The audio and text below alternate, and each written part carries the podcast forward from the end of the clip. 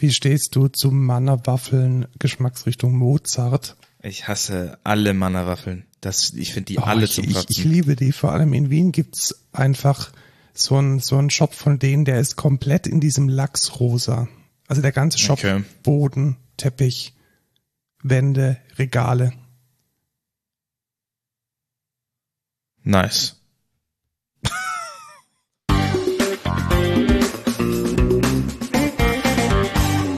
Hallo und willkommen zur 112. Folge Code Culture Podcast. Ich bin Lukas. Und ich bin Markus.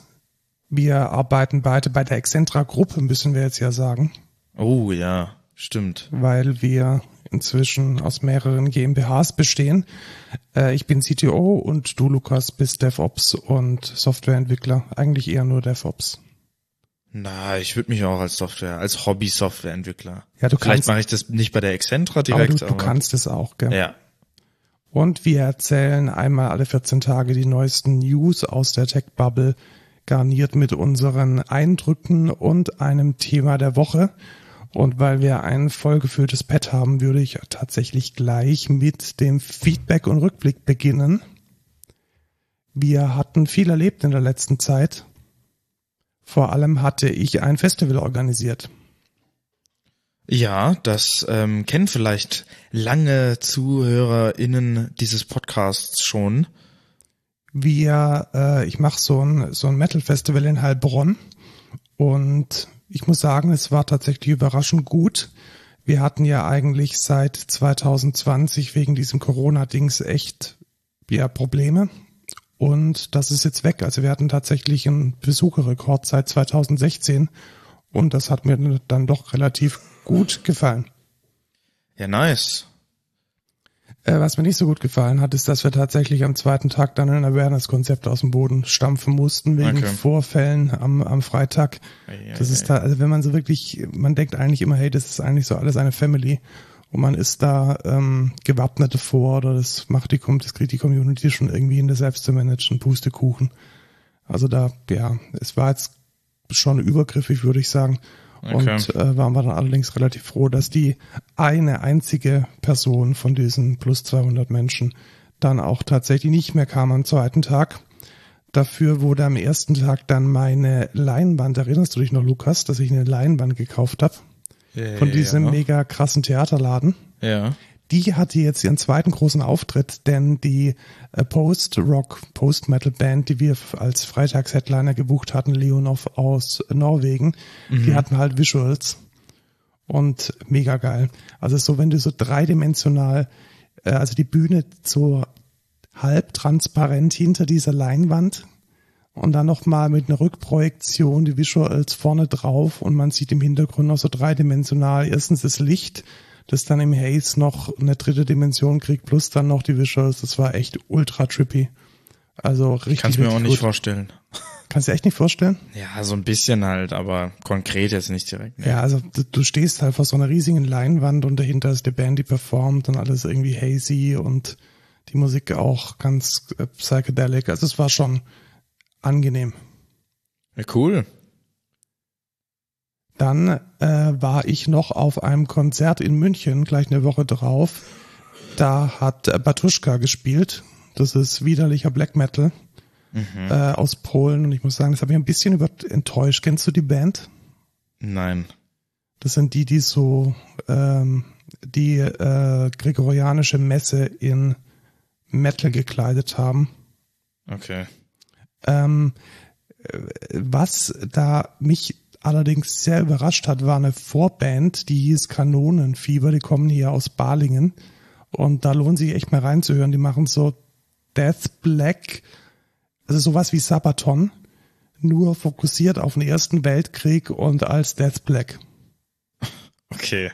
Und das ist echt lustig. Also, äh, ja gut, also so lustig wie ein Krieg halt sein kann, aber die treten dann auch so mit Pickelhauben auf und das war das. Äh, Ach, sind das die mit den, die, die du mir gezeigt hattest? Ja, genau, die ich dir gezeigt hatte, die Ah, auch okay. so ihre Gesichter verdecken, um äh, so ein bisschen an dieses Denkmal des unbekannten Soldaten zu erinnern. Ja. Ähm, l- lohnt sich auf jeden Fall. Also definitiv eine ziemlich untergründige Band, Kanonenfieber. Hört mal rein. Cool. Und wir haben beide ungefähr gleich viel Geld ausgegeben. Äh, ja, ich im ersten Schritt für eine neue Tastatur. Ähm, ich habe ja in einer der vorherigen Folgen mal drüber geredet, wie ich mir eine selbst gebaut habe. Das hat ähm, letztendlich dann nicht ganz so gut funktioniert, weil sie hat irgendwann einfach äh, nicht mehr, wollte nicht mehr die Keypresses registrieren und äh, ja, war alles nicht ganz so geil. Und dann habe ich nochmal versucht, irgendwie eine andere zu bauen, irgendwie nochmal neu die Sachen, die alten Sachen zu reusen und so. Aber das hat auch alles nicht funktioniert und ich war dann so am Ende, vor allem, weil ich auch einfach was Funktionierendes haben wollte. Also und du warst nicht in for the experience, sondern wirklich fürs Produkt. Ja, ich meine, die Experience war auch ganz cool. Das Löten ist schon ganz lustig und irgendwie da die Firmware drauf zu packen und so. Aber ich wollte halt schon einen Split Keyboard, einen Split Ergonomic Keyboard halt haben.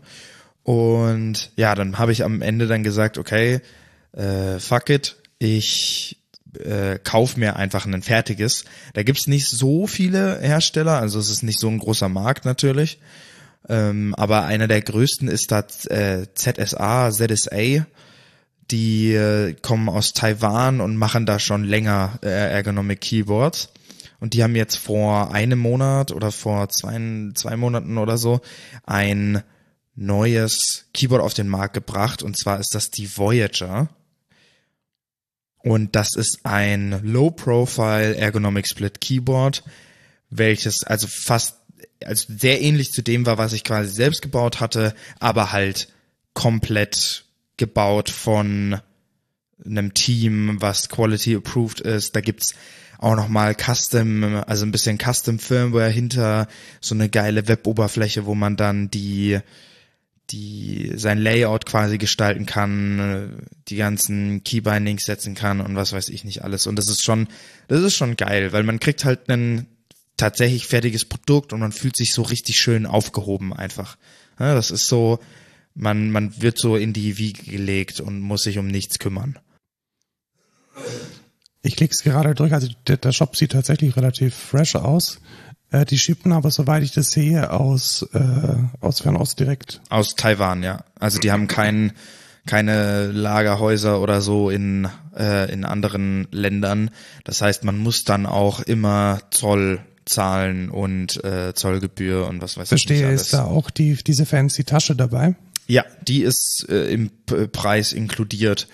Ähm, was ich natürlich auch mega geil finde. Also der, der, der Punkt bei der Voyager und bei dem äh, Low-Profile-Keyboard äh, ist zum einen natürlich der Formfaktor. Das heißt, du hast natürlich ein viel kleineres Keyboard einfach und kannst es auch leichter transportieren.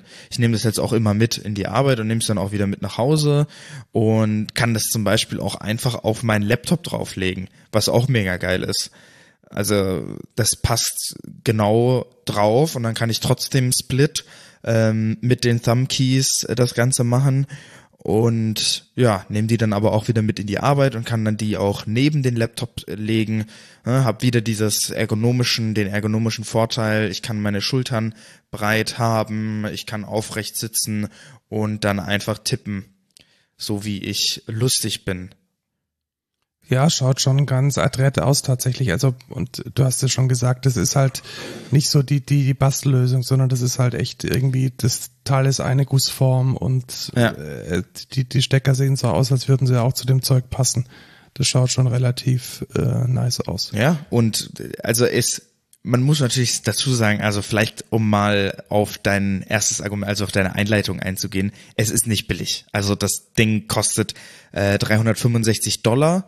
Shipping ist immer kostenlos, aber man muss natürlich Zoll auch noch drauf zahlen.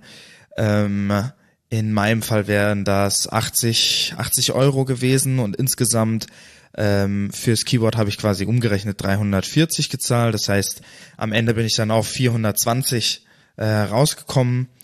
Und ja, ich muss sagen, es ist halt, äh, ja, es ist genau das, was ich wollte. Also ich bin äh, zu keinem Punkt irgendwie enttäuscht oder so. Das Ding ist mega gut gebaut. Das ist qualitativ hochwertig wie wie sonst was. Also das kann, das ist fast besser als diese. Äh, also es fühlt sich auch wertiger an als jetzt. Du kennst ja diese Logitech-Tastaturen. Ja, kenne ich. Ähm, und keine Ahnung, du hast halt unten sogar so eine Metal Plate was natürlich zum Gewicht hinzufügt. Also sie ist eigentlich relativ schwer, aber die Metal Plate hat einen riesen Vorteil. Zum ersten gibt's ähm, direkt im Paket mit dabei Magnetic Legs, wo man dann die Tastatur so tenden kann, also so ein bisschen den Winkel verändern kann, so dass sie ein bisschen so schräg ist, was auch nochmal ergonomischer ist. Und zum anderen gibt es entweder von ZSA direkt einen Tripod ähm, Accessory, das heißt, man kann dann so einen magnetischen Tripod Ding hinten dran packen und dann kann man es einfach auf einen Tripod mounten. Und jetzt fragt man sich, what the Warum fuck? will man das auf einem Tripod haben? Genau, warum will ich mein Keyboard auf einem Tripod? Das ist doch für Kameras. Aus einem guten Grund. Und zwar, es gibt die Möglichkeit, dass du entweder dein Keyboard krasser tenden willst als diese 10 Grad, die durch diese Magnetic Legs kommen. Das heißt, du hast dann irgendwie so 50 Grad und kannst dann so tatsächlich so seitlich tippen. Das ist nämlich tatsächlich auch besser für die Hände, weil du nicht, wenn du die Hände so flach auf der Tastatur hast, dann sind ja deine, ähm, oh, deine Arm, Knochen, glaube ich, über Kreuz oder irgendwie sowas. Ich weiß nicht genau die Theorie. Aber das ist auf jeden Fall nicht so gut für den Arm, wie wenn der jetzt quasi in so einer neutralen Position ist, wie, wie wenn du die jetzt am Lenkrad hättest an den beiden Seiten. Das ist tatsächlich dann besser und so könnte man das zum Beispiel auch mehr tenden. Das werde ich jetzt auch tatsächlich versuchen, äh, mal ausprobieren, aber auch nicht mit dem Tripod-Kit von denen, sondern Du hast es dir 3D gedruckt? Nee, ein MagSafe Accessory. Und das ist so geil, diese ganze ähm, Keyboard-Community, der dann so mega krasses Tenting macht oder wo ich gleich noch drauf komme, haben auch einfach natürlich sich gedacht, ey, ich kann mir einfach eine Metal Plate hinten an mein Keyboard machen und dann kann ich jede MagSafe Accessory nutzen. Vor allem sind die MagSafe Accessories ja tatsächlich auch teilweise dafür gedacht, an Kameramount so dran zu sein. Ne? Also dafür ist es ja teilweise auch gemacht worden. Und das funktioniert richtig gut anscheinend. Und ich werde es jetzt, morgen kriege ich tatsächlich das Paket, äh, werde es auch mal ausprobieren. Hab mir so zwei so Stand, Desk Stands für eigentlich iPhone geholt und werde das mal mit der Tastatur ausprobieren. Mal gucken, wie das ist. Und was ist da dein Anwendungsfall? Also möchtest du es dann einfach höher? Ja, ich möchte es mehr, also seitlicher, also Seitlicher, okay. quasi nicht, nicht so gerade, sondern halt so, dass ich quasi von, so wie wenn man so ein Joystick in der Hand hat, aber halt damit dann tippt. Verstehe, okay. Weil Und- ich sehe gerade, es gibt auch noch so C-Clamps, dann kann man tatsächlich die Tastatur, wenn man es möchte, auch an den Stuhl tackern. Genau, das ist dann das nächste Level. Also zum ersten Level tendest du es quasi einfach nur krass und dann hast du es so seitlich und kannst von der Seite so drauf tippen. Dann kommt der, ja, wahrscheinlich Desk Mount. Also es gibt so, so, ja, Tri Tripod Mounts, die man einfach an den Tisch dran dreht und dann kann man da drauf das machen und dann das nächste Level ist das auf sein, an sein Chair zu mounten. Und das ist absolut abges äh, abgespaced. Also das ist dann so wie wenn, so wie bei Star Trek, wo du dann am Stuhl direkt deine Tastatur hast. Es ist natürlich bequem. Ne? Also Ja, wobei ich dann halt nicht mehr weiß, ob dann mein Einfallswinkel für den Bildschirm noch optimal ist. Weil ich ja dann schon, da muss man halt den Bildschirm echt ziemlich weit nach vorne stellen. Ja, kommt drauf an. Also du kannst natürlich auch den äh, die Lehnen dann weiter unten haben vielleicht. Aber ja, kommt drauf an, wie dein Setup dann natürlich ist. Eine Sache noch, die ich sagen wollte, Mist, jetzt habe ich sie vergessen. Ah, was wollte ich noch sagen? Es ist auf jeden Fall, ich find's mega cool. Also, weiß ich nicht. Es ist ein faszinierendes Hobby, sag ich mal. Und man kann halt auch, also, was, was ich auch so cool finde, ist diese komplette Customizability von dieser Tastatur. Also, man denkt da so gar nicht dran, weil ja, die Tastatur ist halt eine Tastatur, die, die kriege ich und dann kann ich da die Tasten drücken, so wie die halt da drauf stehen. Aber das ist so eine ganz neue Ebene von irgendwie Sachen, die ich mit meiner Tastatur machen kann. Ich kann mir dann dedizierte Shortcuts auf bestimmte Layer legen. Das heißt, ich habe dann irgendwie Window Management oder so auf einer Layer und kann dann sagen, ohne dass ich mir 10.000 Shortcuts merken muss, kann ich die einfach auf die Tastatur packen und dann habe ich die immer. ohne dass ich irgendwie mir merken muss, okay, Control, Shift, Alt, Z macht das hier, sondern das ist dann halt einfach ein Keypress und fertig. Ja, ich verstehe den Appeal. Ähm, vor allem, weil ich ja selber auch irgendwie so, so, also ich habe zum Beispiel eine Nordstage einfach, weil ich auch dieses haptische Feedback gerne haben möchte, wenn ich was einstelle. Aber ich tippe halt einfach am Tag nicht so viel. Also ich hänge 90 Prozent meiner Zeit in Teams-Meetings und ja, ja klar. Appeal sich für mich nicht so sehr, und jetzt kommt die Brücke, wie einfach denselben Betrag zu nehmen und davon was zu essen. Ja, richtig. Ich habe mir, ich habe das Geld ausgegeben, um für längere Zeit mir einen Nutzen zu verschaffen. Und Markus hat es einfach für ein, eine Stunde quasi hingeblättert. Also man muss da schon ein bisschen länger essen. Ähm, Dann halt zwei. Genau, worum geht's? Äh, ich esse ganz gern. Ähm, auch immer mehr zu Ungunsten meines Gewichtes. Aber. Kein Kommentar. Ja, was es geht noch. Also ich bin noch so oberes Normalgewicht. Kein Kommentar. Hey, ich bin 1,96 groß, ich darf das. Die, ähm, ich war mit äh, einem ehemaligen Kollegen, der auch gerne gut isst, im, ja, ich möchte mal sagen, im experimentellsten Stern von München. Also der hat einen Michelin-Stern und zwar das Mural-Restaurant äh, am MUCA. MUCA ist das Museum for Urban Art und Urban and Contemporary Art oder sowas. Ich war jetzt nicht im Museum, sondern nur essen und es war hervorragend, Lukas. Cool. Ähm, war lecker. Ja, tatsächlich. Und also ich kann wirklich jedem mal empfehlen, sich sowas, sowas mal rein zu, zu pfeifen und man ist am Anfang war ich ja auch meines abgeschreckt von dem, von dem Preis.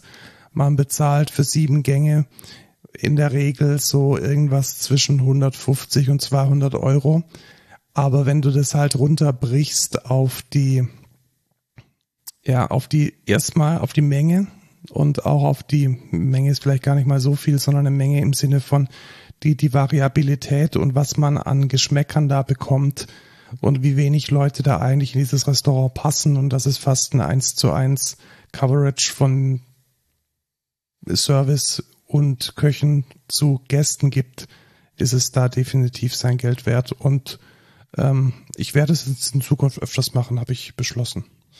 Okay. Und vielleicht auch mal mit dir, weil es gibt ja auch hier, also ich, äh, ja, also ja. so viel Geld will ich auf jeden Fall nicht ausgeben. Ja, aber es gibt es gibt auch Sterne, die sind ein bisschen auf dem flachen Land und die müssen dann schon ein bisschen mehr um. Also erstmal haben die halt nicht so krasse Mieten wie irgendwie in München und zweitens müssen die dann auch noch ein bisschen mehr äh, um ihre Gäste buhlen. Also wenn man sich in Sterne irgendwie äh, irgendwie so einem Landgasthof äh, reinpfeift, dann ist es meistens so im Bereich, sage ich jetzt mal, von um die, um die 100 Euro für ein Menü.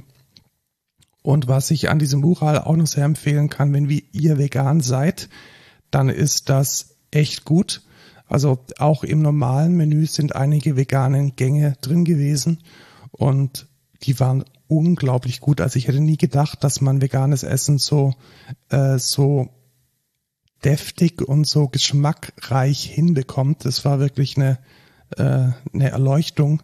Und dann ist eben bei dem veganen Menü Zander, Taube und ähm, die Seeforelle dann durch Paprika, Rotbeete und Chicorée ersetzt. Cool. Sehr zu empfehlen. Ich habe den Link in den Shownotes. Ähm, Tipp, wenn man auf Sterneküche mag, wenn man das gerne mal ausprobieren möchte, aber jetzt nicht gleich 100 Euro loswerden möchte. Viele dieser Restaurants haben eine abgespeckte Speisekarte, entweder an einem Tag der Woche, das ist dann so After Work. Ähm, ich habe keine Zeit für sieben Gänge Angebot, das hat das Mural auch. Okay. Äh, dann hat man nur zwei, drei Gänge und es ist dann eher so ein ganz normaler Abend. Oder, und das lohnt sich dann, wenn man äh, mal Urlaub hat oder so, halt den Lunch.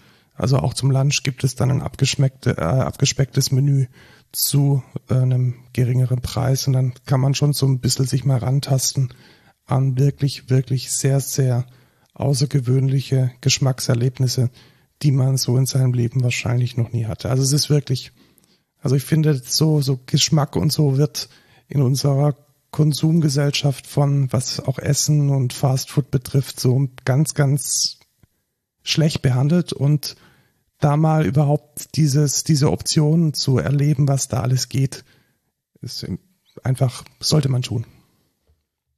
Ja. Nice. Dann, was haben wir da noch auf unserer Liste? Genau, abschließend wollte ich nochmal durchgehen, was für Black Friday Dinge wir uns denn ins Auge gefasst haben. Hast du dir was ins Auge gefasst? Ähm, Irgendwelche Tipps oder? Ja, ich habe einen Tipp wahrscheinlich.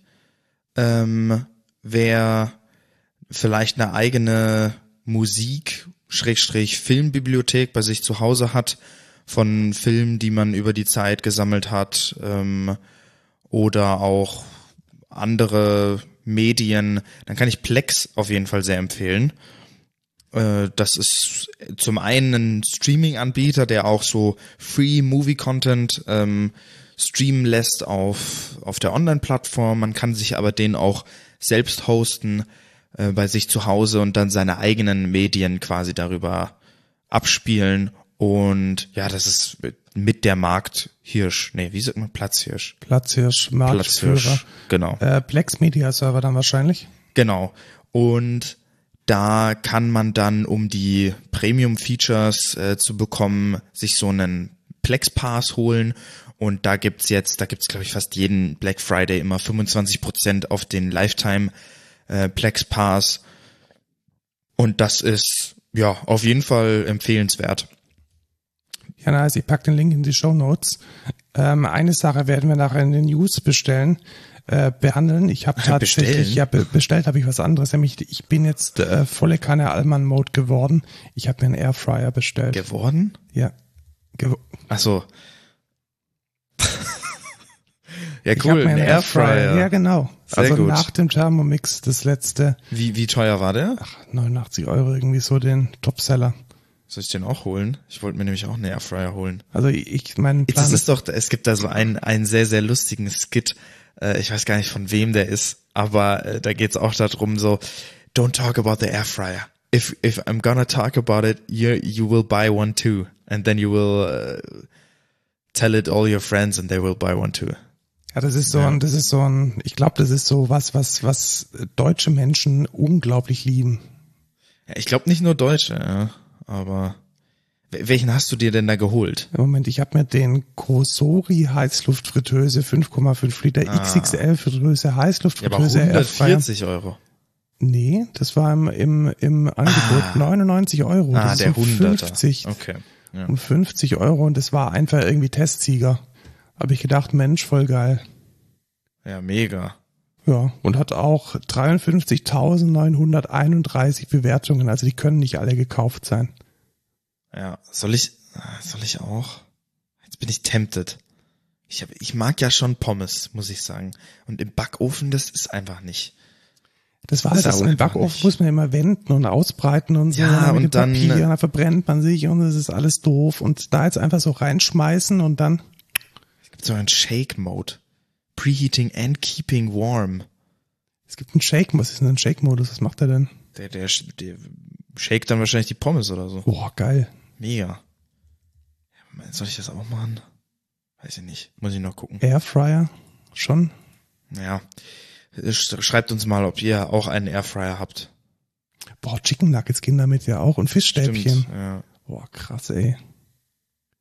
Die Frage ist, benutzt man den so oft? Ah, weiß ich nicht. Also ich kann mir halt schon vorstellen, mir so ein, so ein Steak auf meinen Opti-Grill zu werfen und dann mit dem äh, Airfryer dann die Pommes dazu.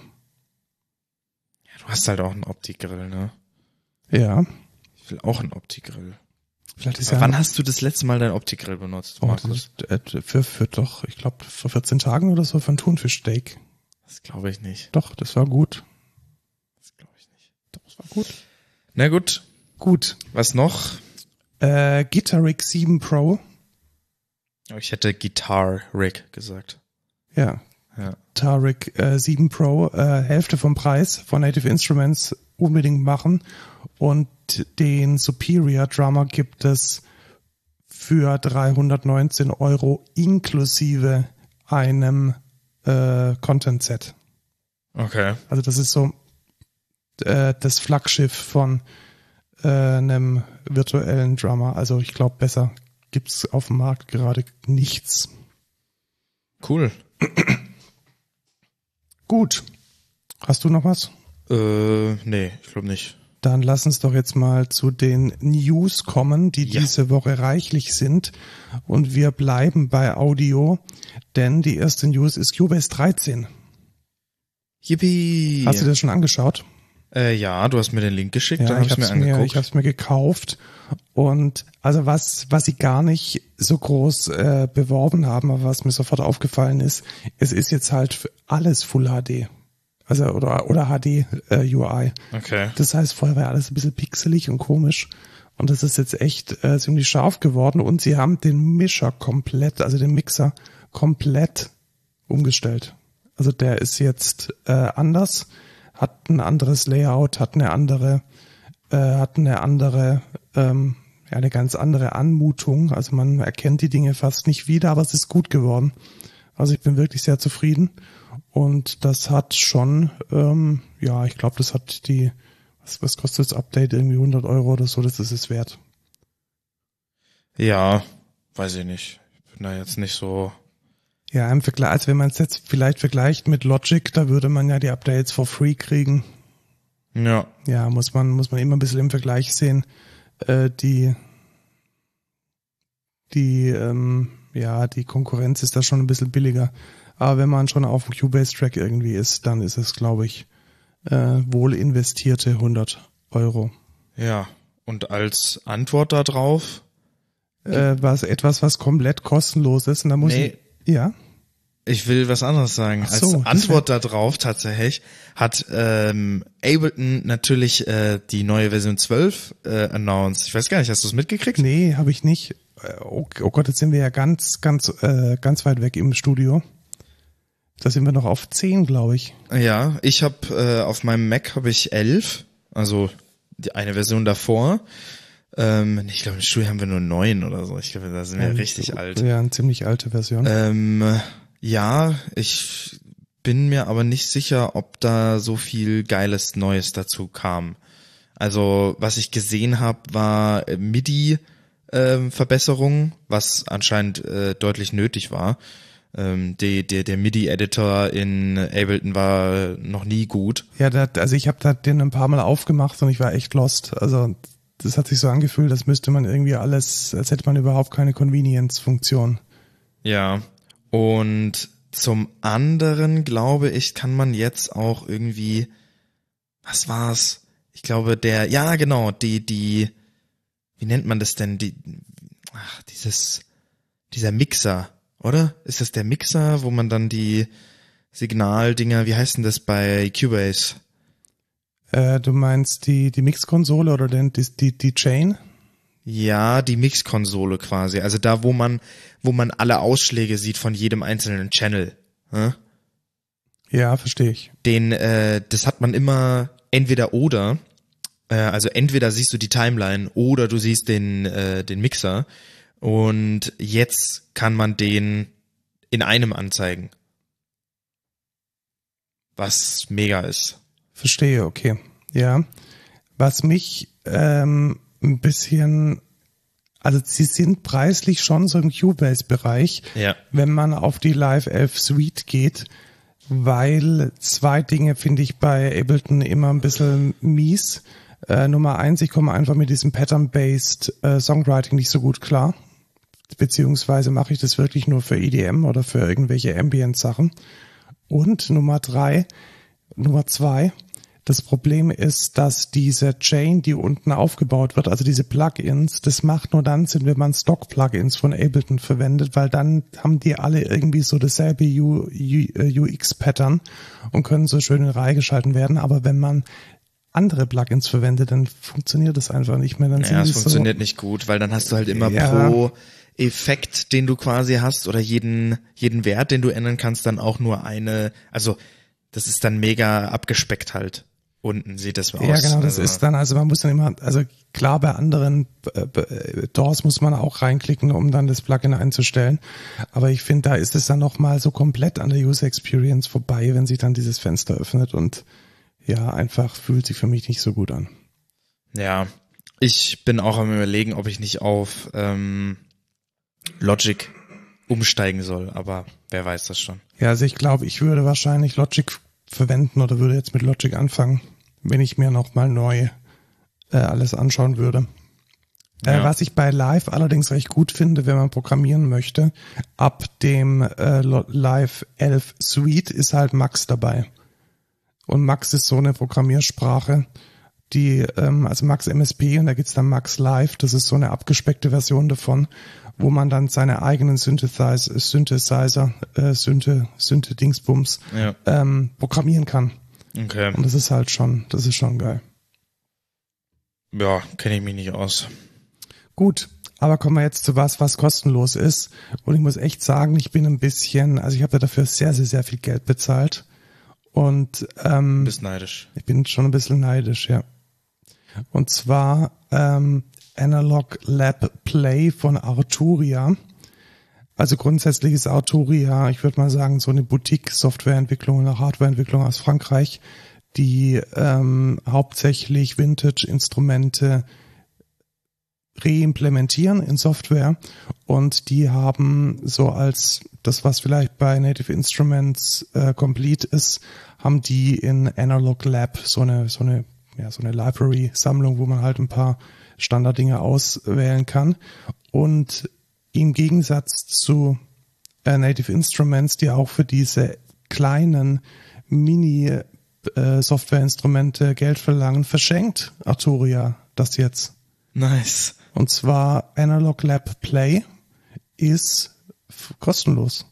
Das heißt, du kannst dir das runterladen und dann eine doch relativ große, ich glaube so 100 Instrumente sind drin, die halt komplett äh, aus diesen Flaggschiff-Produkten äh, sind. Also ja, du hast halt nicht viel, aber du hast trotzdem immer noch so eine was weiß ich, so 1, 2, 3, 4, 5, 6, so zwölf Regler, mit denen du den Sound alterieren kannst, die dann halt als Makro irgendwie in den Synthesizer reingefriemelt werden.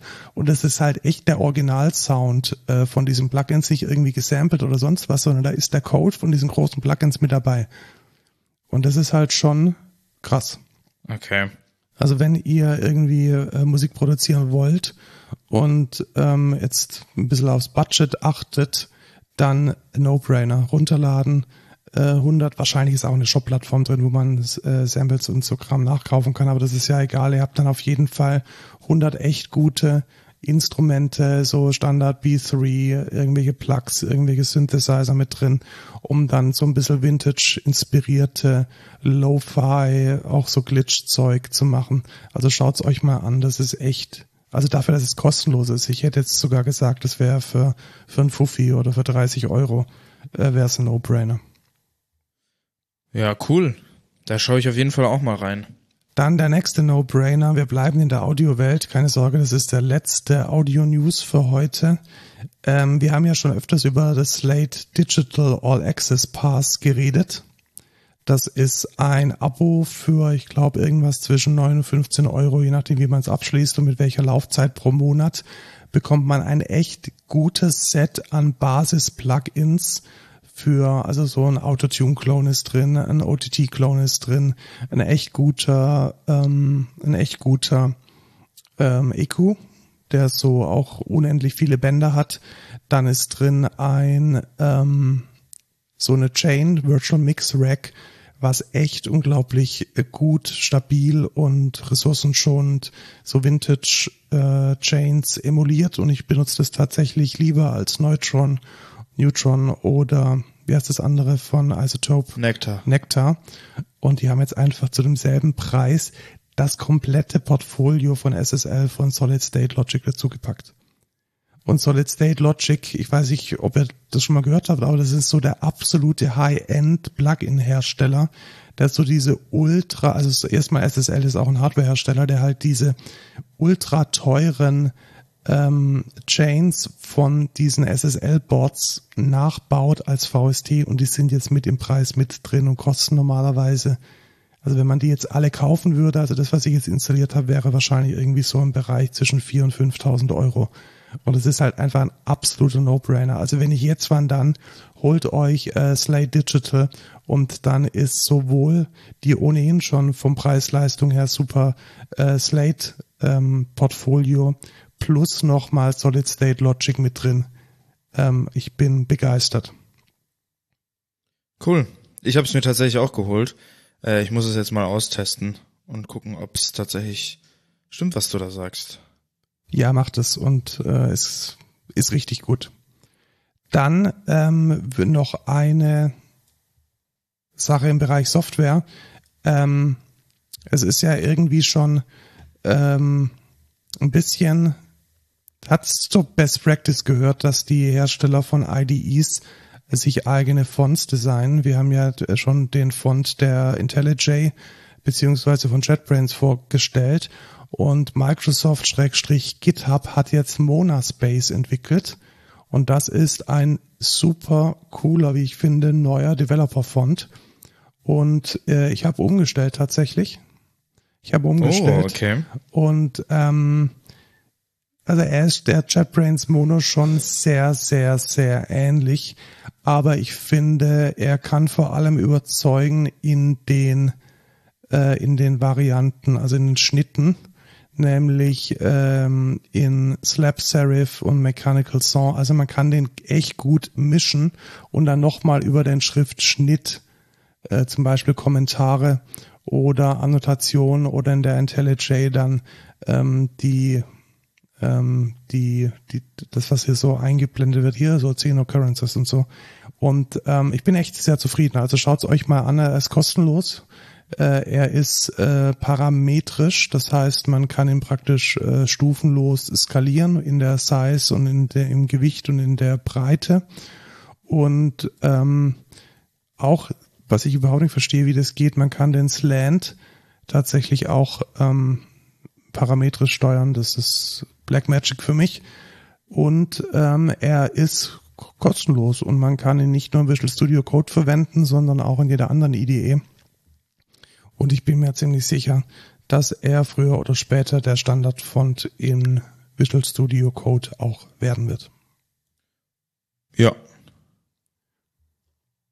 Mona Space von GitHub. Ich bin auch am überlegen, ob ich mir holen soll. Und du meinst, es ist worth. Es ist worth, ja. Also ich habe auch JetBrains Mono gerade noch. Also ich finde es angenehmer, also wenn du mal auf, auf Java oder meinetwegen auch YAML oder JavaScript dir anschaust, ich finde es sieht cleaner aus, es steht ein bisschen, also in meinen Augen steht es besser und ist auch ein bisschen leichtgewichtiger als die JetBrains Mono.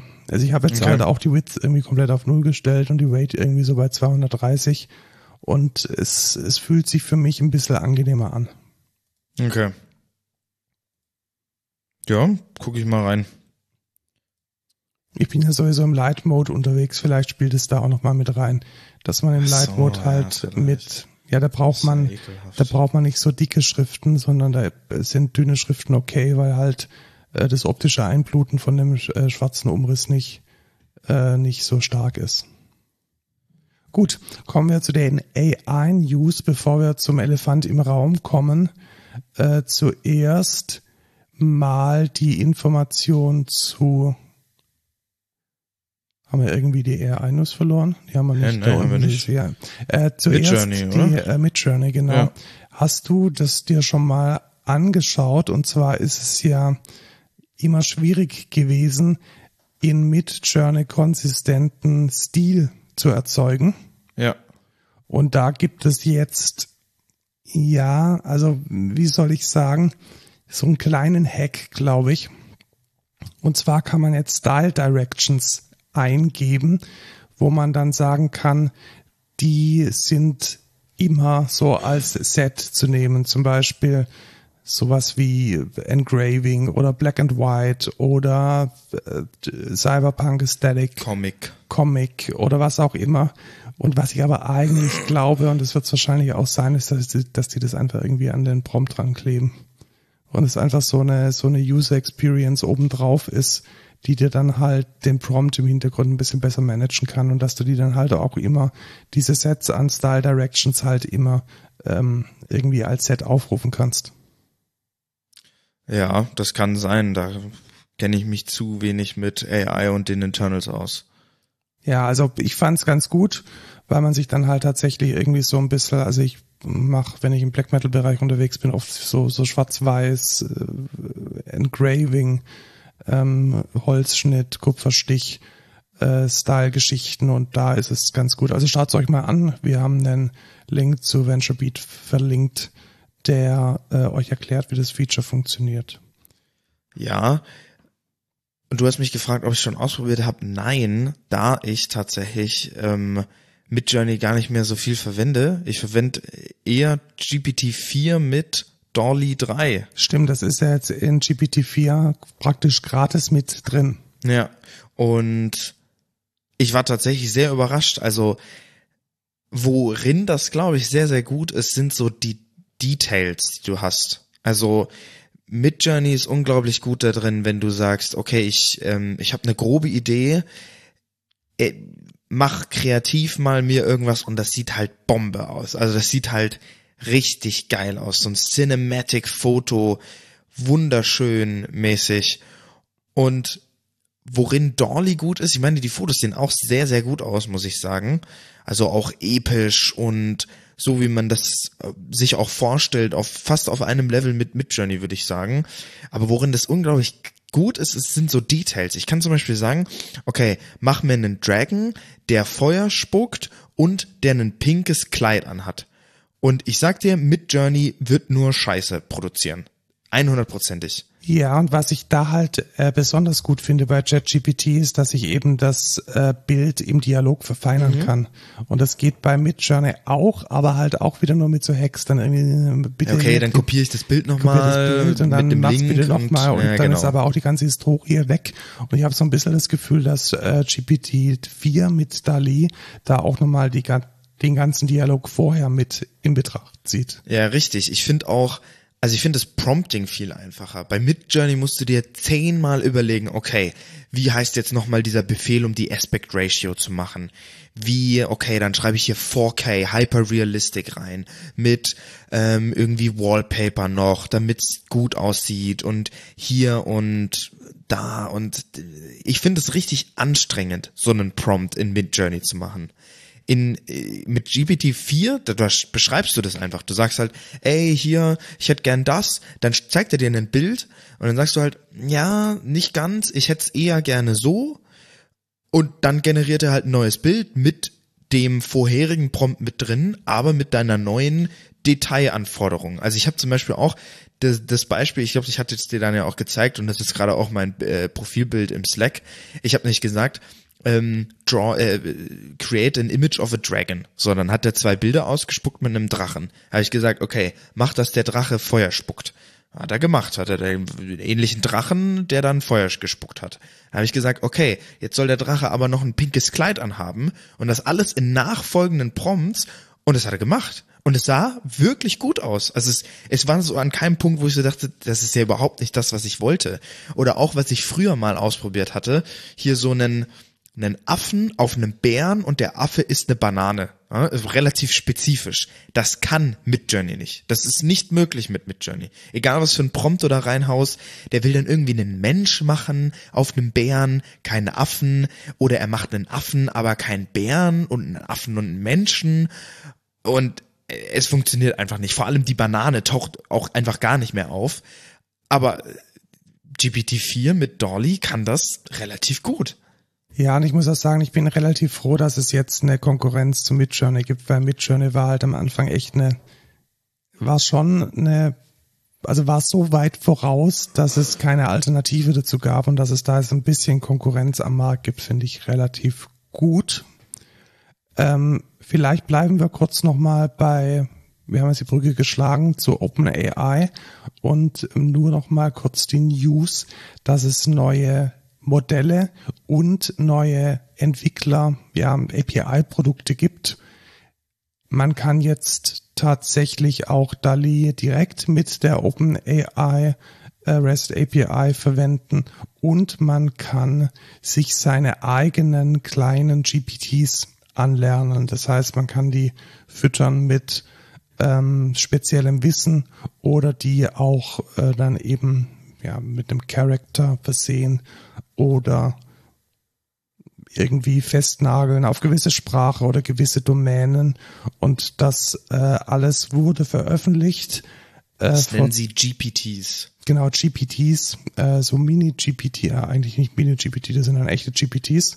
Und die kann man dann eben auch benennen und dann eben immer für, ähm, für seine ähm, Verwendungen in, als Feature in der Anwendung äh, nutzen. Und ist ja kein Geheimnis, machen wir auch. Das heißt, äh, auch in unserer Software ist ChatGPT ein Bestandteil, nicht als Produkt, sondern als Feature im Produkt. Ja, was man da vielleicht noch kurz dazu sagen kann, ist, da wird ja auch ganz viel spekuliert drüber, oh, wie viele Startups hat äh, OpenAI jetzt damit gekillt. Ich meine, das stimmt schon ein bisschen. Ne? Also das Modell von vielen war ja, okay, wir bieten eine mega spezialisierte AI an. Und jetzt kannst du halt einfach sagen, okay, ich mache das halt mit dem Toolkit. Ja, und aber was da halt, genau, und es gibt halt jetzt dafür keinen Markt mehr, das ist schon richtig, da hat OpenAI alles weggefegt. Jedoch glaube ich, dass durch diese einfache Nutzung von OpenAI als API jetzt der richtige Anwendungsfall für AI draus geworden ist. Also das, was mit das, was mit einer Blockchain nie funktioniert hat, nämlich sinnvolle Anwendungsfälle als Feature zu ermöglichen, hat OpenAI jetzt halt geschafft, indem ja. man eine bezahlbare, gut nutzbare API anbietet, so dass es wie zum Beispiel bei Raycast, wie bei Notion, wie bei Word eben ein Feature wird, um bestehende Funktionalität besser oder anders zu machen und nicht irgendwie so ein isoliertes AI-Produkt, das niemand nutzen möchte. Ja, richtig. Finde ich schon eigentlich ganz cool. Vor allem, sie haben ja auch gesagt, also das ist ja nicht mal eine API, die du dann nutzt, sondern du erstellst ja mit natürlichem Text genau, dein GPT. Richtig. Also du, das ist auch, das ist so smart, was die machen. Die sagen nicht, ey, dann habe ich hier ein Interface und die Developer können dagegen gehen. Nein, das ist alles natürliche Sprache. Weil klar, die AI versteht natürliche Sprache. Und die können natürlich alles mit der natürlichen Sprache dann auch machen. Ich finde das schon ziemlich geil. Ja, und ich glaube, das wird auch eine ganz neue Disziplin. Also ich habe am Anfang das immer ein bisschen belächelt mit Prompt Engineering und so. Aber ich glaube schon, dass das ein Skillset ist, welches man in der Zukunft noch mehr als einmal braucht. Ähm, ja, jetzt kommen wir zu dem Elefant im Raum. Ähm, der von Strategy, wie hieß er nochmal, Ben Thompson hat geschrieben, das war irgendwie die größte News und die, die schlimmste Entwicklung in seiner gesamten Berufslaufbahn. Ähm, da ist was Großes passiert. Vielleicht äh, fassen wir es kurz zusammen und dann ähm, so ein bisschen unsere Bewertung. Also was ist passiert? Das Board, also das Investor Board von OpenAI, Klammer auf, OpenAI ist heute und war es schon immer, ist eine Non-Profit-Organisation, ist eine Scientific-Organisation, hat überraschend das Gesicht von OpenAI, nämlich Sam Altman, gefeuert. Und dann gab's wie heißt es auf Deutsch? Back. Backlash. Backlash, aber gibt's da einen deutschen, deutschen Begriff für? Dann gab's äh, so viel Gegenwind. Ja. Dann gab's so viel Gegenwind, dass dann der President von äh, OpenAI, also der Executive Greg Brockman, auch das äh, Handtuch hingeworfen hat. Und dann gab es die Info, dass Microsoft sowohl Sam Altman als auch irgendwie die Hälfte von seinem Team einstellt als neues AI-Team. Und dann war auf einmal der ehemalige CEO von Twitch CTO von OpenAI. Und das alles irgendwie innerhalb von 24 Stunden. Ja. What the fuck?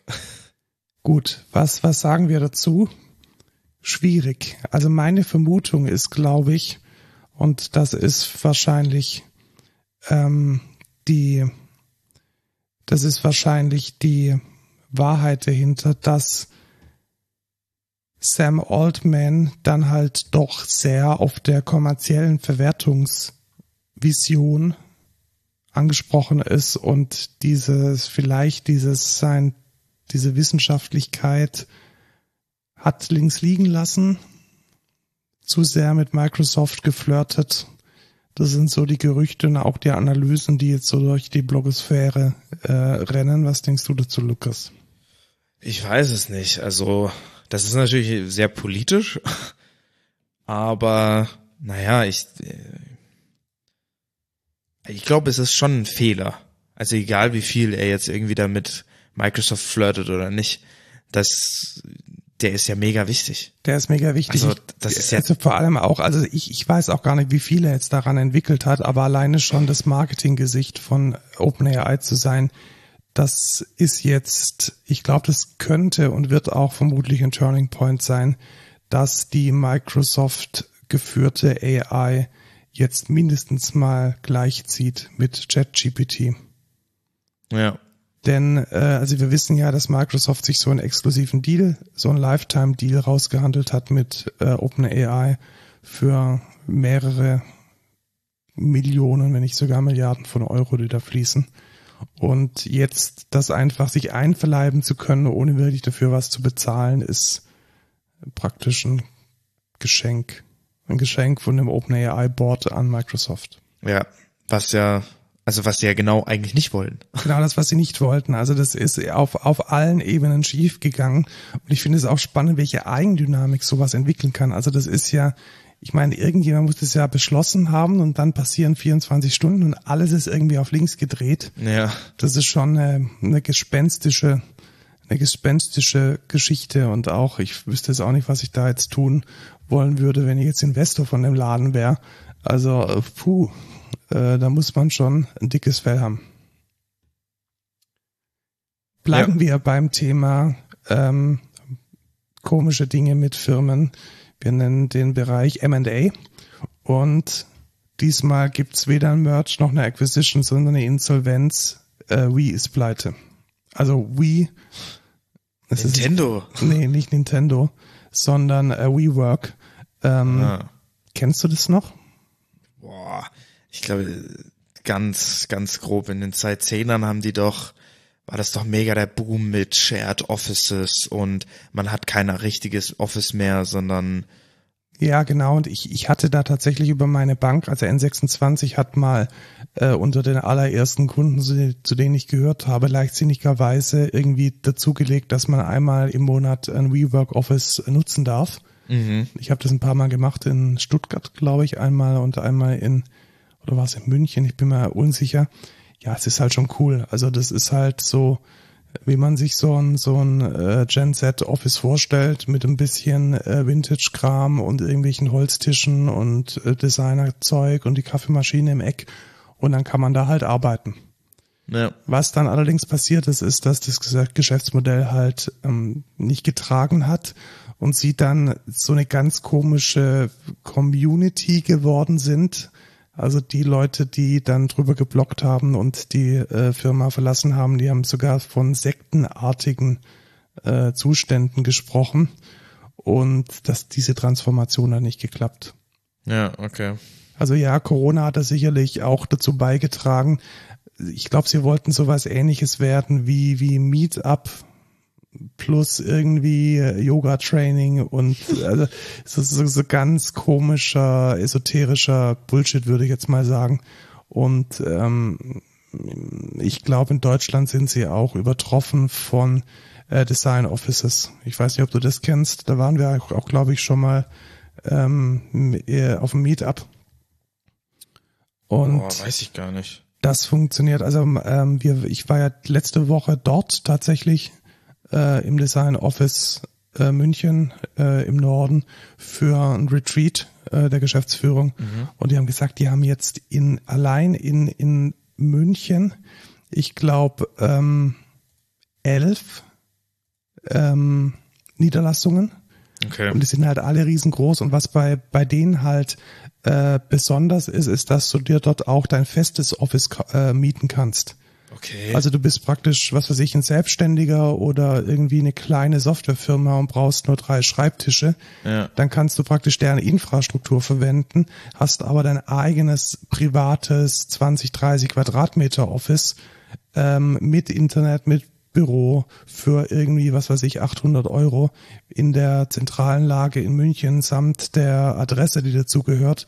Und Cool. da- das ist, glaube ich, das richtige Konzept. Also ich denke, Ja. das zu kombinieren mit, also nur von irgendwelchen digitalen Nomaden zu leben, die dann spontan ins, ins, ins äh, Coworking kommen oder nicht, ist, glaube ich, nicht rentabel.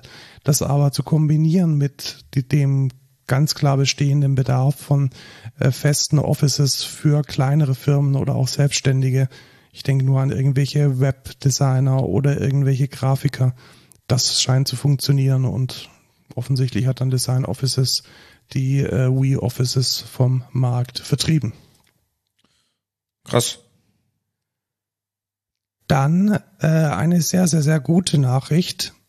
Äh, das Genome.com äh, also GNOME, Genome, hat vom Sovereign Tech Fund äh, ein Funding bekommen und zwar eine Million Euro.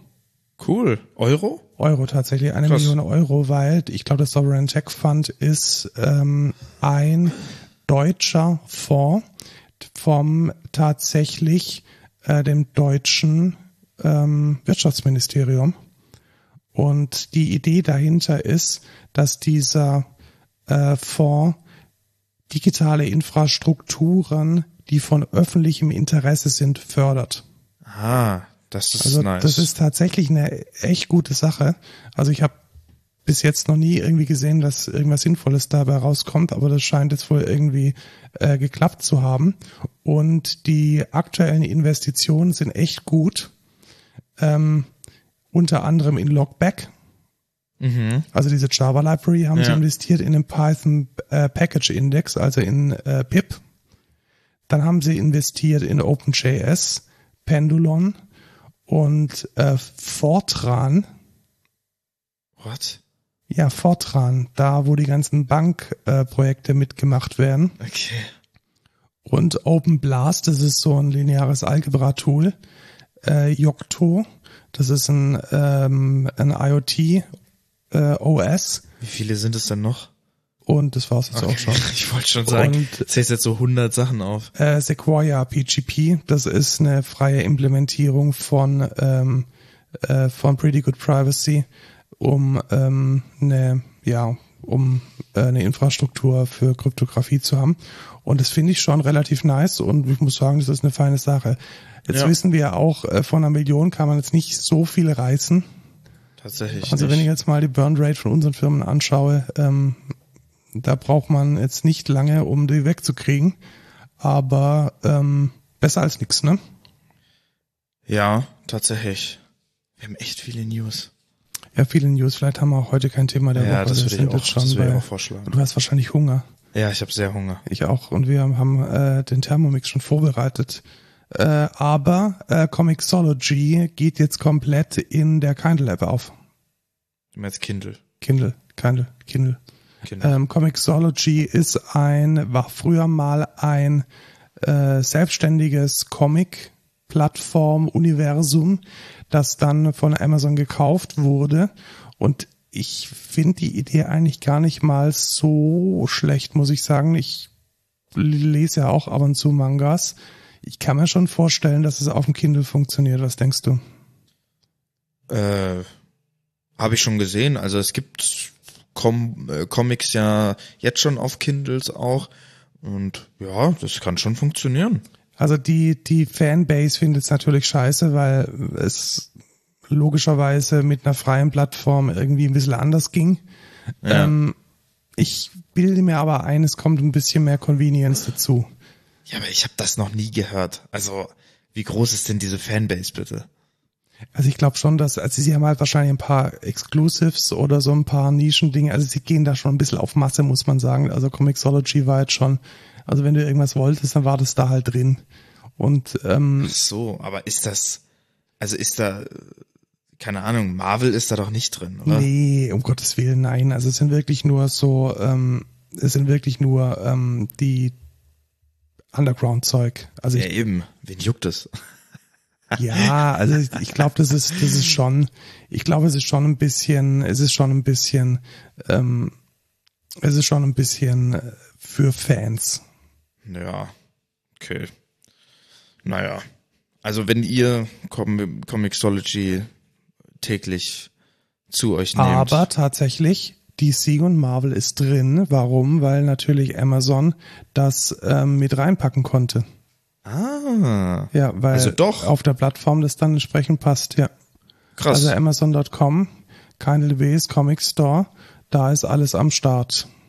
Ja, das ist ja dann geil. Also, weil das hätte ich dann, weil also als Comic, da gibt's ja, also ich als Laie kenne da jetzt nur DC und Marvel. Ja. Und halt tausende Mangas. Ja, Wobei okay. ich da halt auch sagen muss, Mangas sind halt ähm, schon immer schwarz-weiß und bei, bei den ähm, amerikanischen Comics brauchst du halt eigentlich schon die Farbe.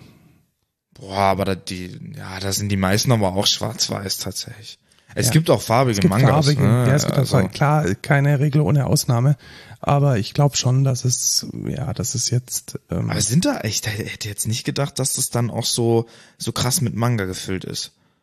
doch, also das ist tatsächlich so der, der, das wirklich der Haupt. Cool. Ähm, Da könnte ich mir ja echt mal ein Kindle vielleicht holen. Vielleicht mal echt ganz cool. Ich meine, jetzt lese ich halt Mangas so einfach. Ja, also ich klicke hier auf ähm, ähm, Kodansha jetzt als ein Verlag und ich sehe irgendwie lauter spärlich begleitete Mädels. Ja, Super. Okay. Nee, da würde mich eher interessieren, ob es Berserk gibt oder so, aber naja. Kannst du ja ausprobieren. Jetzt musst du mir aber noch mal was sagen, was denn im Bereich Web and Cloud das Removal of MyQ bedeutet. Ja, ein Debakel und es hat irgendwie, Es geht wieder um Home Assistant. genau, es geht um Smart Home Home Assistant und es wird, also wenn das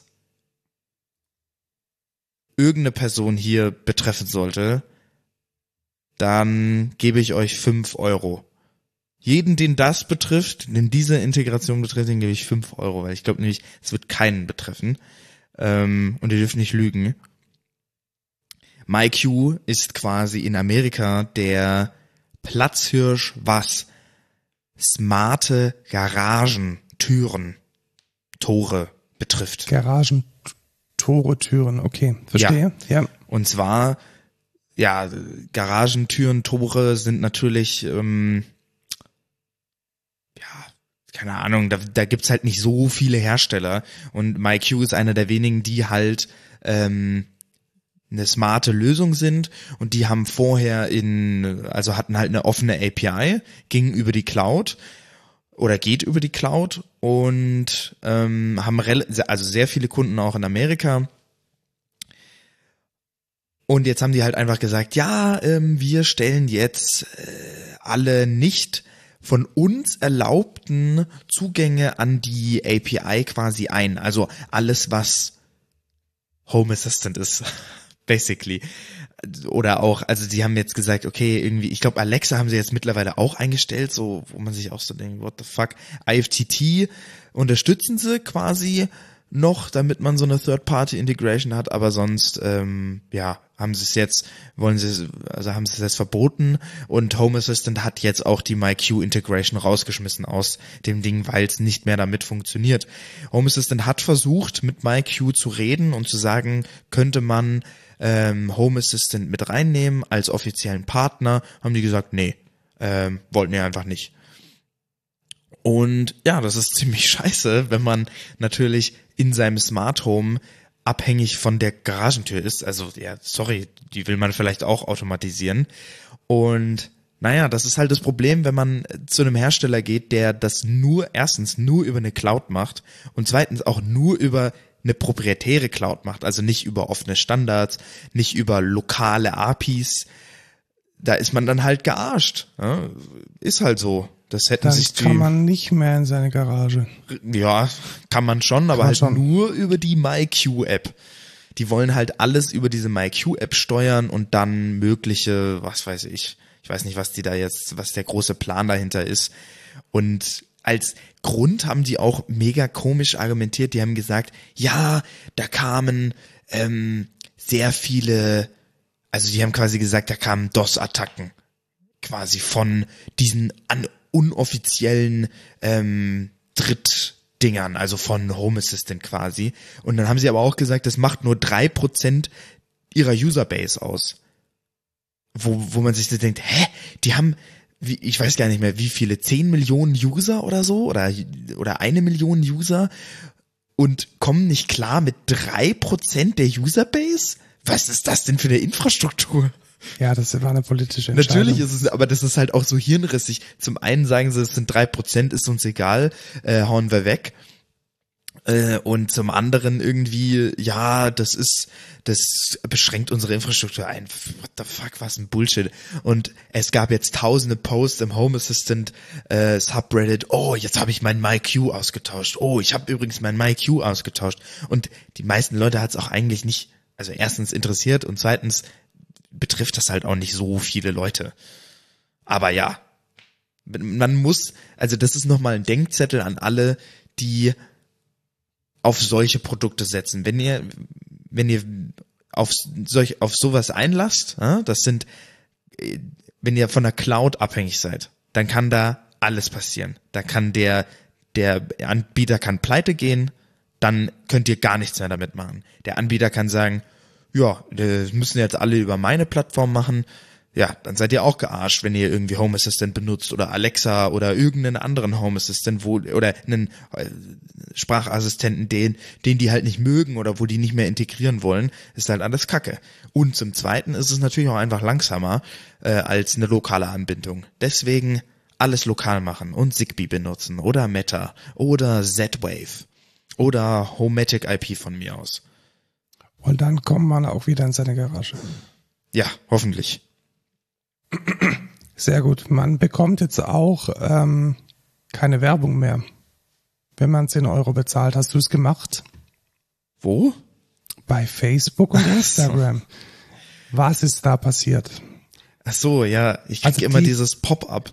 Genau, also die grundsätzliche News ist, dass es jetzt auf einmal ein kostenpflichtiges Abo, eine Subscription von Instagram und Facebook gibt, um auf Werbung zu verzichten. Aber dahinter steckt viel, viel, viel mehr.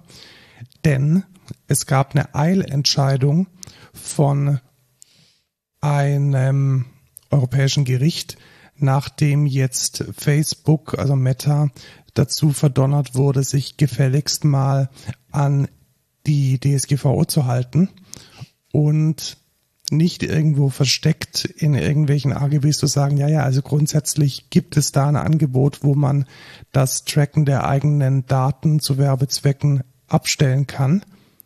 Jetzt muss es als Angebot ersichtlich sein oder das ist zumindest die Interpretation von äh, Meta, von diesem Beschluss.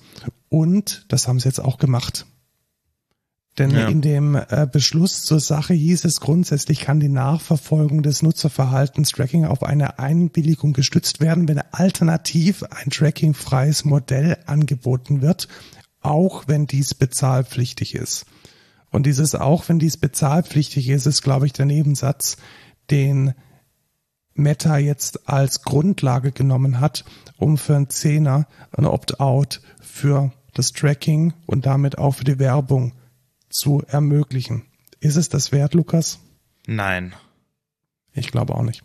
Vor allem, also ich entgehe dem derzeit immer noch, indem ich immer einfach Instagram schließe, wenn dieses Pop-up kommt. Ich frage mich, wie lange ich das durchziehen kann, bis sie irgendwie meinen Account sperren oder so.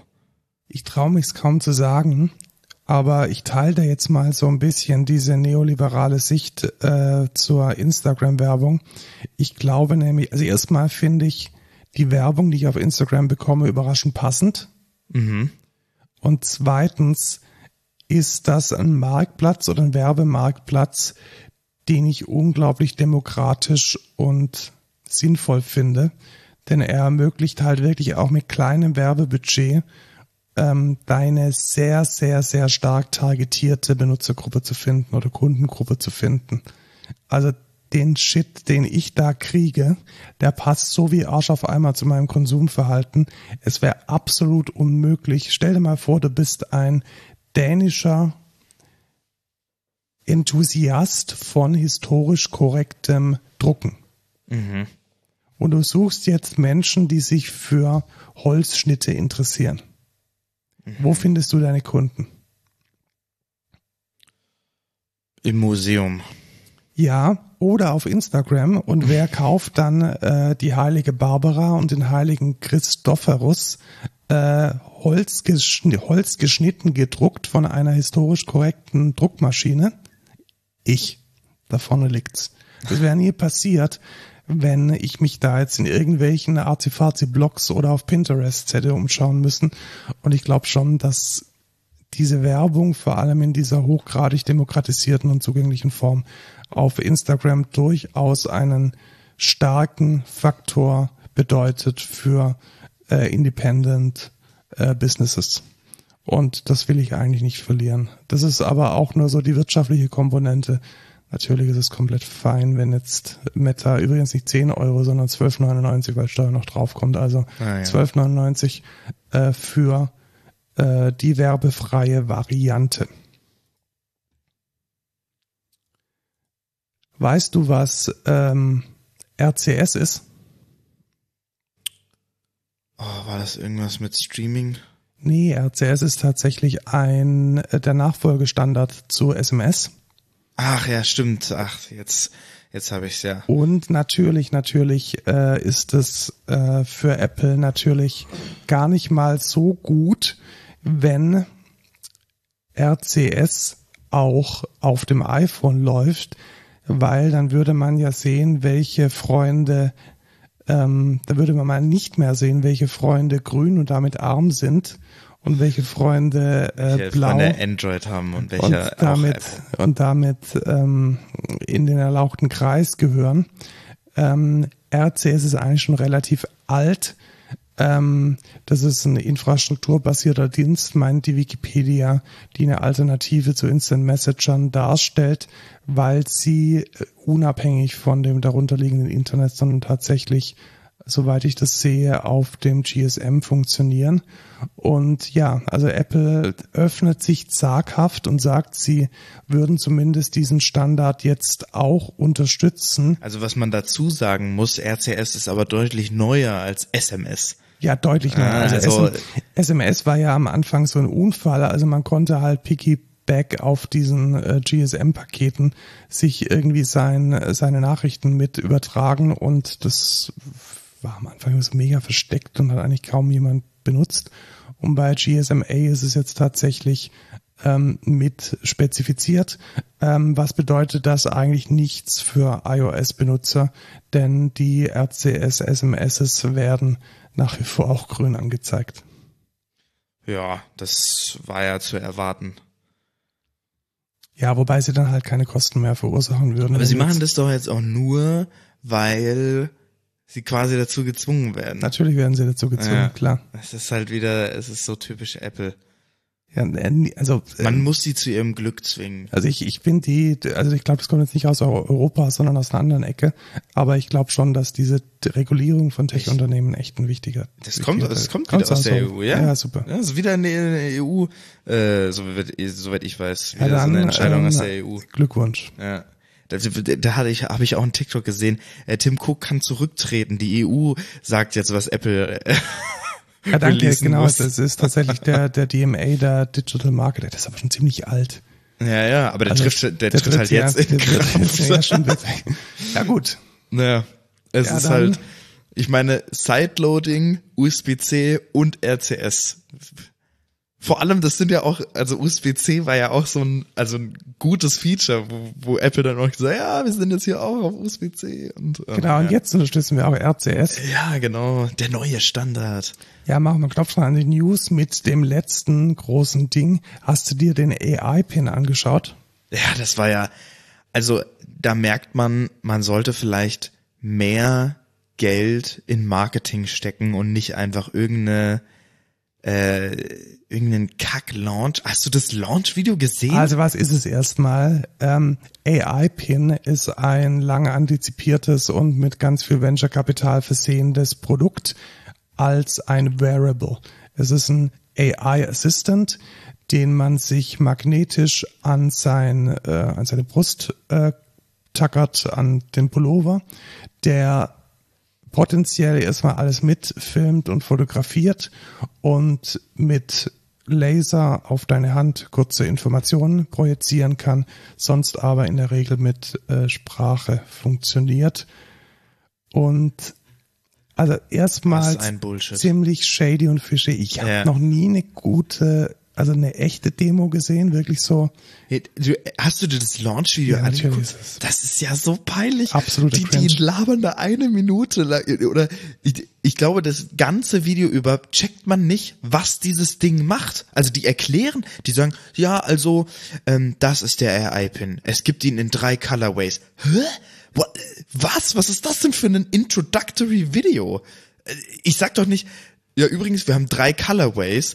Du sollst doch erstmal sagen, was macht denn das Ding? Warum sollte ich das kaufen? Also ja, das war also wirklich komplett verwirrend. War, war mega verwirrend. Also ich glaube, sie wollten das so so ein bisschen so selbstverständlich machen, so dieses ja, das ist jetzt ein Ding, auf das alle gewartet haben. Und ich glaube, sie haben halt einfach übersehen, dass dieses Produkt unglaublich erklärungsbedürftig ist. Ja. Und mega ich glaube auch einfach, dass das nicht der, also so. Und das wird safe nicht so funktionieren, wie die sagen, dass das funktioniert. Also wenn man doch ein Device hätte, den man die ganze Zeit mit sich rumträgt, Lukas, gell? Das ja, wäre schon ja. krass, Was gell? mir Informationen geben Was kann, mit denen ich Sachen kaufen kann. kann. Und vielleicht Hast auch, das, der hat auch so eine Demo gemacht, wo er dann gesagt hat, ähm, okay AI-Pin oder irgendwie, ich weiß nicht mehr genau, was er gesagt hat, kaufe Toilettenpapier. Und dann hat er gesagt, okay. Und dann hat er, hä? Was hat er denn jetzt gekauft? Ja, genau. Ist es jetzt morgen da oder? Ja, what the fuck hat der überhaupt gekauft? Der hat einfach nur gesagt, ja, okay, mache ich. Hä? Also das hat ja schon bei Alexa nicht funktioniert.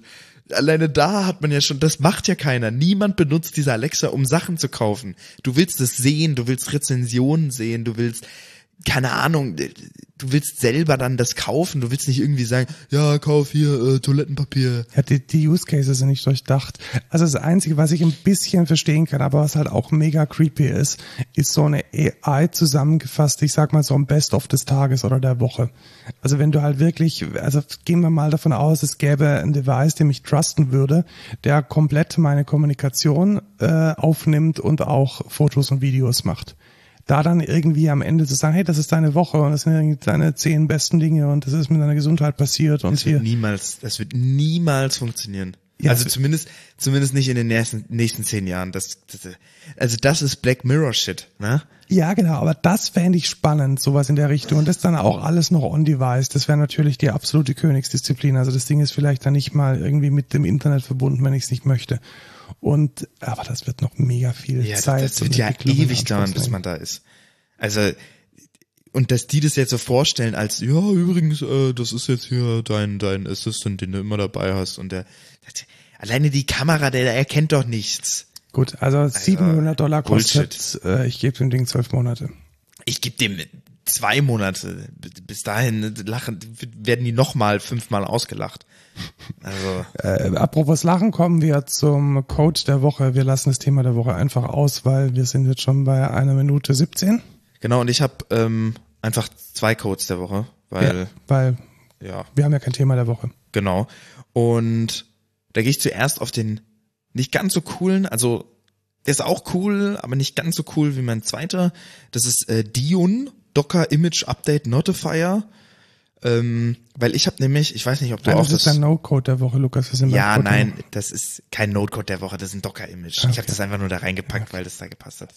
Ähm, aber das ist quasi, also ich weiß nicht, ob du auch das Problem hast, dass du ja äh, wahrscheinlich einen V-Server hast oder einen Heimserver, auf dem Docker-Container laufen und naja, die zu updaten ist nicht so ja, trivial. Ich habe tatsächlich eine einmal pro Woche stattfindende Aufgabe in Things, die heißt äh, Portainer updaten. Richtig. Und da wäre doch viel geiler, wenn du nicht jede Woche checken müsstest, sondern gepinkt wirst. Hm? Da kann man dann Dion verwenden und der scannt dann quasi, also ich weiß nicht, ob du Watchtower kennst. Ja, ein bisschen tatsächlich. Das macht es quasi automatisch, ja. aber das finde ich auch nicht so geil, weil was ist, wenn dann doch mal ein Change kommt, der Breaking ist oder wenn du zurückrollen musst und ja, weiß ich nicht, finde ich nicht so geil ähm, und ja, Watchtower ist mir auch nicht so ganz so koscher, weil was macht er dann da und äh, keine Ahnung. Bin ich kein großer Fan von. Ich bin eher so, okay, ich, ich entscheide mich aktiv dazu, jetzt Updates zu machen. Ähm, und da ist Dion sehr geil. Das packst du dir als Docker-Container zum Beispiel mit auf deinen Docker-Host und kannst dann quasi als Cron-Job in dem Docker-Container laufen lassen und der überprüft dann Container, die du quasi spezifizierst oder alle Container auf dem Server und guckt, ob es da eine neuere Version gibt. Und schickt dann eine Notification auf alles Mögliche. Ich habe da jetzt zum Beispiel, was wir schon mal vorgestellt haben, Notify, also ntfy.sh. Äh, Wen es interessiert, habe ich da jetzt genutzt, habe mir da so einen eigenen Server aufgesetzt und ähm, schicke jetzt da quasi die Notifications hin, die kriege ich dann auch auf dem iPhone und sehe dann, okay, hier mein Nginx Proxy Manager hat eine neue Version. Ich kann updaten. Geil. Und das finde ich funktioniert echt gut. Also cooler kleiner Tipp, wenn ihr selber so einen kleinen Server habt mit Docker Images und ihr wollt äh, immer up to date sein, äh, dann benutzt doch das. Ich glaube, ich verwende es vielleicht auch für die Firma. Also wir haben ja auch äh, gewisse Sachen, die im Docker laufen, äh, die wir da updaten wollen. Ähm, genau. Äh, wie macht man dem denn bekannt, welche ich tracken möchte? Man kann entweder, also man mountet das Docker Socket und dann hat ah, okay, er natürlich mit okay. und äh, ja, okay. Entweder man setzt Label dran, also das ist die Default-Variante, also du setzt dann halt Label äh, Dion enabled true oder du kannst auch sagen Auto Watch Everything und dann watcht er halt alle Container, die es halt gibt.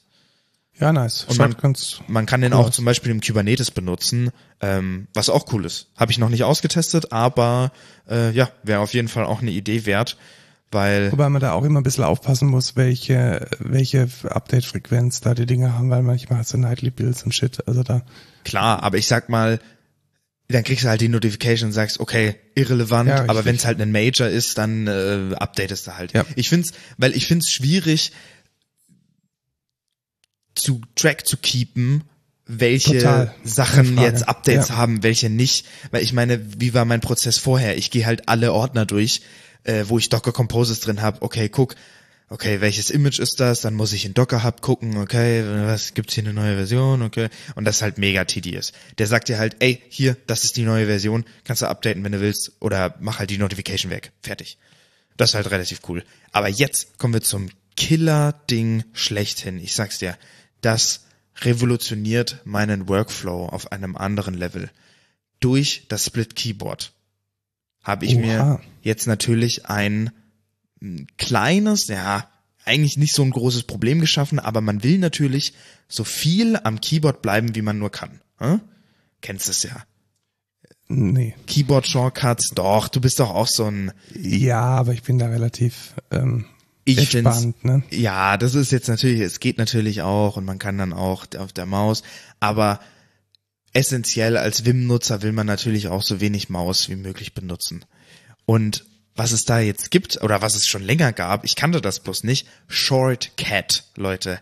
Wenn ihr einen Mac habt, dann installiert euch das. Das ist das geilste Ding überhaupt. Ihr könnt mit der Tastatur jedes UI-Element auf macOS ansprechen. Jedes. Das ist nicht irgendwie, okay, das geht nur im Browser oder so. Jede Native Application kannst du damit ansprechen. Du, du drückst einen Shortcut, dann annotiert er dir die einzelnen Elemente mit quasi so entweder Text, entweder gibst du quasi das ein, was zum Beispiel auf dem Button steht oder so, oder du gibst quasi den Shortcut ein, der da steht, zum Beispiel DF oder so, und dann gibst du DF ein, drückst Enter und dann klickt er auf das Element. Das ist absolut geil. Und es ist dann genauso wie äh, dieser, wie heißt dieses Wim-Dings für Vimium. Ja, Vimium. Ja, das ist so wie Vimium, bloß für alles. Das ist, das, das ist absolut geil. Und es geht dann auch tatsächlich im Browser auch, oder? Es da, geht auch im? Browser. Du kannst auch im Browser jedes Element ansprechen. Und er, er scannt dann, ich weiß nicht, wie er das macht, aber er scannt dann quasi von dem aktiven Fenster die einzelnen Elemente, die gibt's, wo, wo er denkt, okay, da könnte man vielleicht draufklicken und dann annotiert er alles. Und dann kannst du auch sagen, okay, ich will jetzt nicht, ähm, ich weiß schon, ich will auf Repositories gehen oder so und dann tippst du schon ein, ne, Repositories, und dann kannst du einfach Enter drücken und dann ist er da. Weil der Text, er nimmt dann auch den Text raus aus dem Element und packt den quasi als so Launcher da mit rein. Das ist der absolut geilste Scheiß, ich sag's dir. Ja, ich probiere das mal. Das schaut ganz, schaut ganz nett aus. Also ich find's mega, mega cool. Das ist halt wirklich so, was mir noch gefehlt hat. Zum Beispiel auch sowas wie, ey, ich möchte jetzt im Teams irgendwie mal kurz, ja, weiß ich nicht, mal den Chat öffnen oder so und ich bin nicht an der Maus. Oder äh, was weiß ich, im Slack gibt's manche Elemente, die dann nicht ansprechbar sind mit Keyboard-Shortcuts. Und das löst einfach alles. Es ist äh, wirklich geil. Wie macht man das? Also man hat dann einen Shortcut Genau. und dann gebe ich einfach ein, Genau das, was du im aktiven Fenster hast. ja, Und dann kannst du Enter drücken. Result funds. Wahrscheinlich muss ich dem erst noch Zugriff auf meine Ach so, ja, du musst ihm die Permission Ja, natürlich geben als und Accessibility einen Ding. anderen Shortcut, weil One Password hört auf den Shortcut. Richtig, das, ich muss das auch umlegen.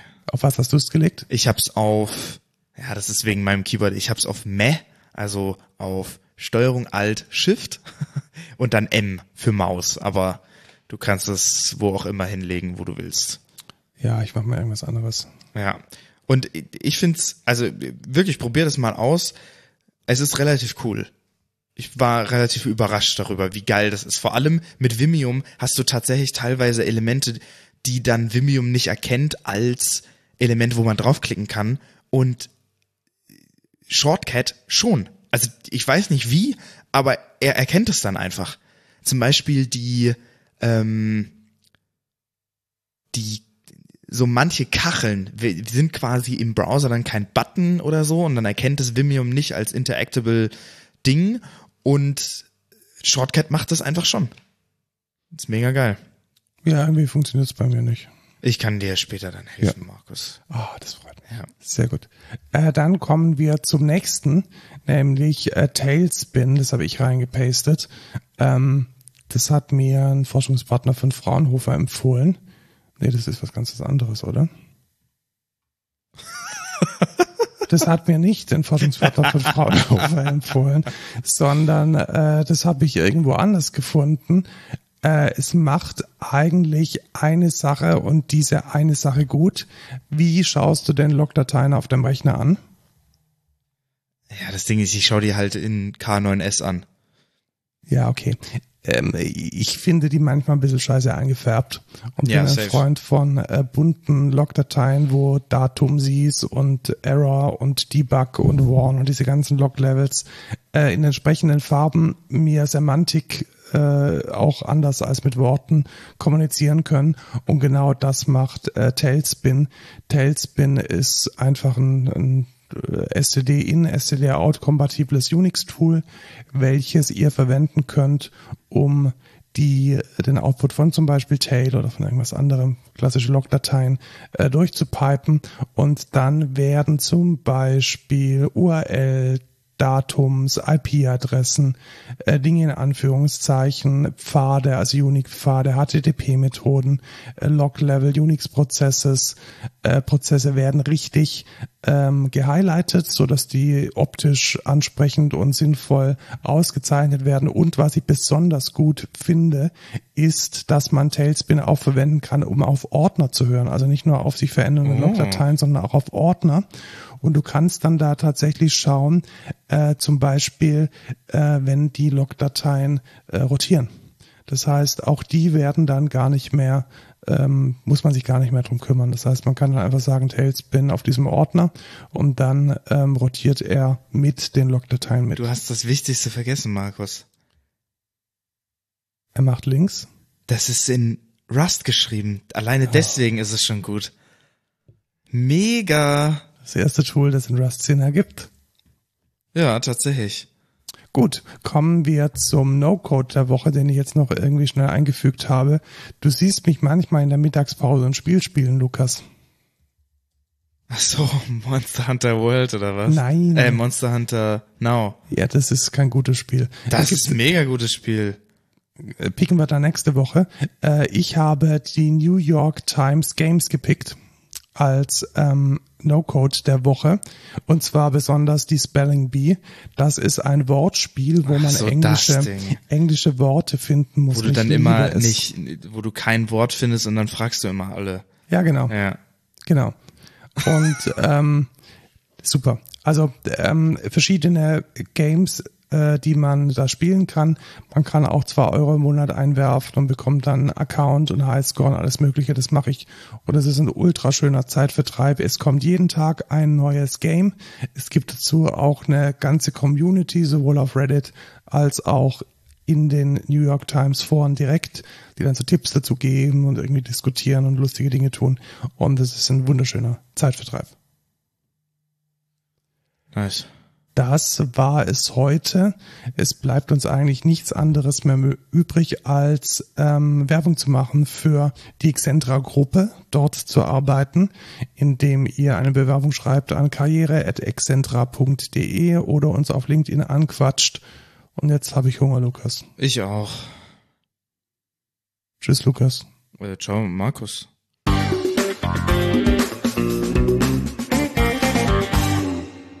Sorry an die Leute, falls ihr ähm, manchmal, ich bin manchmal gegen den äh, gegen den Mikrofonständer gekommen. Und du hast dich ja auch so echauffiert, dass du ihm auf deinen Schenkel geschlagen hast. Das ist aber gehört, gehört dazu, ja. Ja. Finde ich gut. Ja. Ja. Jetzt kannst du, jetzt wo wir auch wieder eine Räuspertaste haben, kannst du jetzt auf Stopp klicken. Ach ja, stimmt. Ja. Ja, das mache ich doch mal.